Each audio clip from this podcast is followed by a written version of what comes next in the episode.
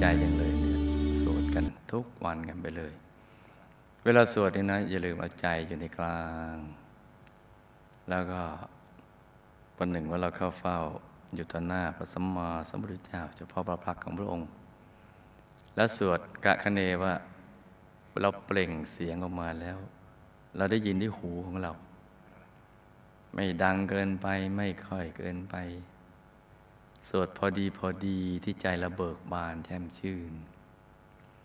สวดอย่างนี้เราเขาเรียกว่าสวดมนต์จนเห็นธรรมไม่ช้าจะเข้าถึงธรรมกันสิ่งที่เป็นมลทินต่างๆนั่นก็จะค่อยๆถูกกลั่นแก้ไปเรื่อยๆ ใจเราก็จะสะอาดบริสุทธิ์ บุญก็เกิดขึ้นกับตัวเรา ใจก็เป็นมงคลปากก็เป็นมงคลหูเราก็เป็นมงคล